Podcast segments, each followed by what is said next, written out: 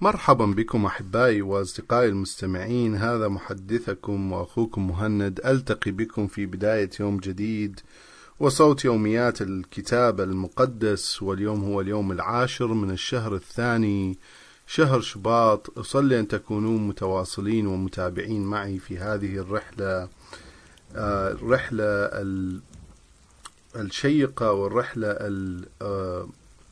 الغنية بمعرفة كلمة الله ومشيئته لحياتنا.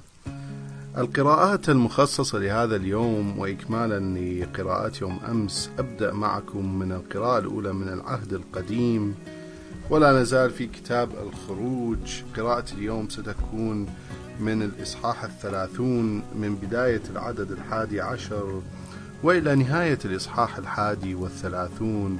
فتابعوا معي آه، القراءة لليوم. وخاطب الرب موسى عندما تقوم بإحصاء بني إسرائيل يقدم كل من تحصيه فدية عن نفسه للرب لئلا يصيبهم وبأ عند إحصائهم فيعطي كل محصن نصف شاقل نحو ستة جرامات من الفضة تقدمة للرب. كل من جاز عليه الإحصاء من ابن عشرين سنة فما فوقه. يعطي تقدمة للرب. فلا يعطي الغني أكثر من نصف شاقل نحو ستة جرامات ولا يدفع الفقير أقل منها لأنها تقدمة الرب. للتكفير عن نفوسكم وتستخدم فضة الكفارة هذه التي تجمعها من بني إسرائيل لنفقات خيمة الاجتماع فتكون تذكارا لبني إسرائيل أمام الرب للتكفير عن نفوسكم. وخاطب الرب موسى اصنع حوضا نحاسيا للاغتسال ذا قاعدة نحاسية وأقمه بين خيمة الاجتماع والمذبح واملأه بالماء ليغسل هارون وبنوه أيديهم وأرجلهم منه لدى دخولهم إلى خيمة الاجتماع أو عند اقترابهم إلى المذبح. للقيام بخدمة تقديم المحرقات لئلا يموتوا إذا لم يغتسلوا. ليغتسلوا ليغسلوا أيديهم وأرجلهم لئلا يموتوا.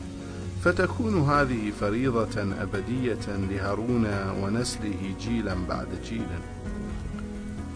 ثم قال الرب لموسى خذ لك أطيب العطور خمسمائة شاقل نحو ستة كيلو جرامات من المر النقي السائل ومئتين وخمسين شاقلا نحو ثلاثة كيلو جرامات من القرفة ومئتين وخمسين شاقلا نحو ثلاثة كيلو جرامات من قصب الذريرة وخمسمائة شاقل نحو ستة كيلو جرامات من السليخة وهينا نحو ستة لترات من زيت الزيتون النقي.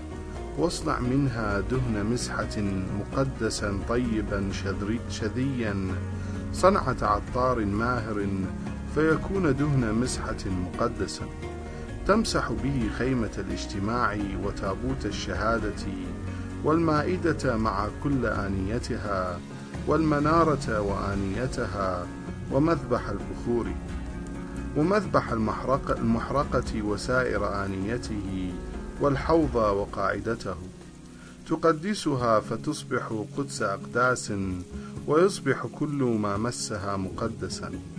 وتمسح هارون وبنيه أيضا وتقدسهم ليكونوا كهنة لي. وتقول لبني إسرائيل أن هذا الدهن يكون لي دهنا مقدسا للمسحة على مر أجيالكم. لا يسكب على جسد إنسان ولا تستخدم مقاديره في صناعة طيب مثله فهو مقدس ويجب أن يكون مقدسا عندكم. كل من ركب مثله أو دهن به غريبا من غير الكهنة يستأصل من بين قومه. وقال الرب لموسى خذ لك أطيابا أجزاء متساوية من الميعة والأظفار والقنة العطرة واللبان الزكية واخلطها صانعا منها بخورا عطرا مملحا نقيا مقدسا كما يفعل أمهر العطارين. وتسحق بعضا منه وتجعله أمام التابوت في خيمة الاجتماع حيث أجتمع بك. فيكون قدس أقداس عندكم ولا يستخدم, ولا يستخدم أحد مقاديره في صناعة بخور مثله. يكون مقدسا عندك للرب وحده. كل من يركب مثله ليشمه يستأصل من بين قومه. وخاطب الرب موسى ها أنا قد دعوت بصلئيل بنى أوري حفيد حورة من سبط يهوذا باسمه. وملأته من روح الله ووهبته حكمة ومهارة ومقدرة ومعرفة في كل أنواع الحرف والابتكار فنون التصميمات المصنوعة من الذهب والفضة والنحاس وصقل الجواهر وترصيعها ونجارة الخشب وليكون محترفا لكل صناعة كما اخترت أهولي آبا بنى أخي ساماك من سبط دانا ليكون مساعدا له. وكذلك وهبت جميع الصناع مهارة خاصة ليقوموا بكل ما أمرتك به. في صنع خيمة الاجتماع وتابوت الشهادة والغطاء الذي عليه وسائر آنية الخيمة كالمائدة وآنيتها والمنارة الذهبية الطاهرة وكل آنيتها ومذبح البخور. ومذبح المحرقة وكل آنيته وحوض الاغتسال وقاعدته وكذلك الثياب المنسوجة ثياب هارون الكاهن المقدسة وثياب بنيه القائم القائمين على خدمة الكهانة ودهن المسحة والبخور العطر للقدس. فيعلم فيعملون هذه كلها بمقتضى كل ما أمرتك به. وخاطب الرب موسى قل لبني إسرائيل احفظوا أيام سبوتي لأنها علامة العهد الذي بيني وبينكم على مر الأجيال لتعلموا أني أنا الرب الذي الذي أنا الرب الذي يقدسكم. احفظوا يوم السبت لأنه مقدس لكم. من يدنسه حتما يمت فكل من يقوم فيه بعمل تستأصل تلك النفس من بين قومها. في تلك في ستة أيام تعملون أما يوم السبت فهو يوم عطلة مقدس للرب. كل من يقوم بعمل في يوم السبت يقتل حتما. ليحفظ بنو إسرائيل السبت ويحتفل به في كل أجيالهم عهدا أبديا. هو بيني وبين إسرائيل هو بيني وبني إسرائيل علامة علامة عهد إلى الأبد لأنه في ستة أيام صنع الرب السماء والأرض وفي اليوم السابع فرغ من العمل واستراح وعندما فرغ الله من مخاطبة موسى في جبل سيناء أعطاه لوحي الشهادة وهما لوحان من حجر مكتوبان بإصبع الله. آمين. أحبائي المستمعين هذه كانت آه، القراءة اليوم من من العهد القديم من كتاب الخروج آه، قرأت لكم عن تفاصيل حوض الاغتسال وعن تركيب دهن المسحة وعن تركيب البخور وعن صناع تعيين صناع المقدس وعن حفظ يوم السبت وقدسيته. وكل هذه التفاصيل عن آه، تفاصيل العبادة التي أعطاها الرب للنبي آه، موسى. أنتقل بكم الآن إلى القراءة الثانية اليوم من العهد الجديد من الإنجيل. قراءة اليوم من العهد الجديد من إنجيل متى؟ من من الإصحاح السادس والعشرون بداية العدد السابع والأربعون وإلى نهاية العدد الثامن والستون. فتابعوا معي. وفيما هو يتكلم إذا يهوذا أحد الاثني عشر قد وصل ومعه جمع عظيم يحملون السيوف والعصية وقد أرسلهم رؤساء الكهنة وشيوخ الشعب. وكان مسلمه قد أعطاهم علامة قائلا الذي يقبله فهو هو فاقبضوا عليه. فتقدم في الحال إلى يسوع وقال سلام يا سيدي وقبله. فقال له يسوع يا صاحبي لماذا أنت هنا؟ فتقدم الجمع وألقوا القبض على يسوع. وإذا واحد من الذين كانوا مع يسوع قد مد يده واستل سيفه وضرب عبد رئيس الكهنة فقطع أذنه.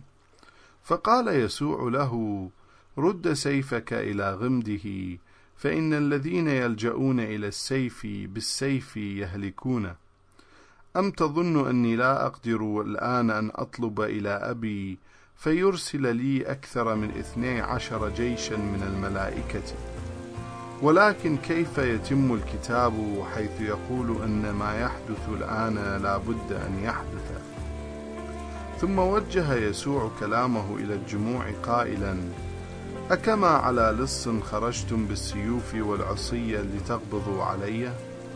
كنت كل يوم بينكم أعلم في الهيكل ولم تقبضوا علي. ولكن قد حدث هذا كله لتتم كتابات الأنبياء. عندئذ تركه التلاميذ كلهم وهربوا. وأما الذين قبضوا على يسوع فساقوه إلى قيافة رئيس الكهنة. وقد اجتمع عنده الكتبة والشيوخ وتبعه بطرس من بعيد إلى دار رئيس الكهنة ثم تقدم إلى الداخل وجلس بين الحراس ليرى النهاية. وانعقد المجلس من رؤساء الكهنة والشيوخ كلهم وبحثوا عن شهادة زور على يسوع ليحكموا عليه بالموت. ولكنهم لم يجدوا مع أنه حضر حضر شهود زور كثيرين كثيرون. أخيرا تقدم اثنان وقالا هذا قال إني أقدر أن أهدم هيكل الله وأبنيه في ثلاثة أيام. فوقف رئيس الكهنة وسأله أما تجيب بشيء على ما يشهد به هذان عليك؟ ولكن يسوع ظل صامتا فعاد رئيس الكهنة يسأله قال أستحلفك بالله الحي أن تقول لنا هل أنت المسيح ابن الله؟ فأجابه يسوع أنت قلت. وأقول لكم أيضا أنكم منذ الآن سوف ترون ابن الإنسان جالسا عن يمين القدرة ثم آتيا على سحب السماء فشق رئيس الكهنة ثيابه وصرخ قد جدف. لا حاجة بنا إلى بعد إلى شهود وها أنتم قد سمعتم تجديفه. فما رأيكم؟ أجابوا يستحق عقوبة الموت. فبصقوا في وجهه وضربوه ولطمه بعضهم. قائلين تنبأ لنا أيها المسيح من ضربك. آمين. أحبائي المستمعين هذه كانت القراءة اليوم من العهد الجديد من إنجيل متى. قرأت لكم عن ليلة القبض على يسوع وعن المحاكمة أمام المجلس اليهودي وعن آه هذه الأحداث آه أحداث آه التي جرت في ذلك الوقت. أنتقل بكم إلى القراءة لليوم من كتاب المزامير. قراءة اليوم من كتاب المزامير ستكون المزمور الثاني والثلاثون لنبي داود فتابعوا معي طوبى للذي غفرت آثامه وسترت خطاياه. طوبى للرجل الذي لا يحسب له الرب خطيئة وليس في روحه غش. حين سك حين سكت عن الاعتراف بالذنب بليت بليت عظامي في تأهوه النهار كله. فقد كانت يدك ثقيلة الوطأة علي نهارا وليلا حتى تحولت نظارتي إلى جفاف حر جفاف حر الصيف. أعترف لك بخطيئتي ولا أكتم إثمي. قلت أعترف للرب بمعاصي حقا صفحت صفحت عن إثم خطيئتي. لهذا ليعترف لك كل تقي بخطاياه. وقتما يجدك فلا تبلغ إليه سيول التجارب الطامية. أنت ستر لي في الضيق تحرسني بترانيم بهجة النجاة تطوقني. يقول الرب أعلمك وأرشدك الطريق التي تسلكها أنصحك عيني ترعاك. لا تكونوا بلا عقل كالحصان والبغل الذي لا يطيع إلا إذا ضبط باللجام وقيد بالحبل. كثيرة هي أوجاع الأشرار أما الواثق بالرب فالرحمة تحيط به. افرحوا بالرب أيها الأبرار وابتهجوا. اهتفوا يا جميع المستقيمي القلوب. آمين. أحبائي المستمعين هذه كانت قراءة من المزمور الثاني والثلاثون. نبي داود أنتقل بكم الآن إلى القراءة من كتاب الأمثال.